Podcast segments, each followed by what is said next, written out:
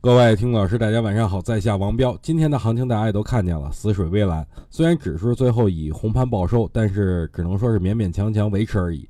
今天表现比较突出的，也就是咱们昨天文章里所写的网络安全。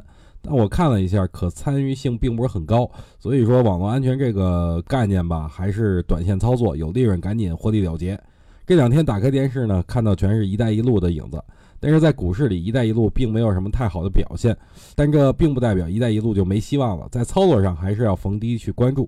昨儿个跟大家也说了一下，目前可操作板块主要有两个，左手呢就是超跌次新股，右手呢就是雄安概念股，这两个是未来的主线。喜欢刺激的可以选择超跌次新股，反弹是最快的。想要长期投资的可以选择雄安概念股进行埋伏啊。说回指数吧，今天依然是缩量，这说明观望的情绪在加重，这是个好事儿。这只能说明散户都不敢买了，但我觉得啊，反弹还将延续。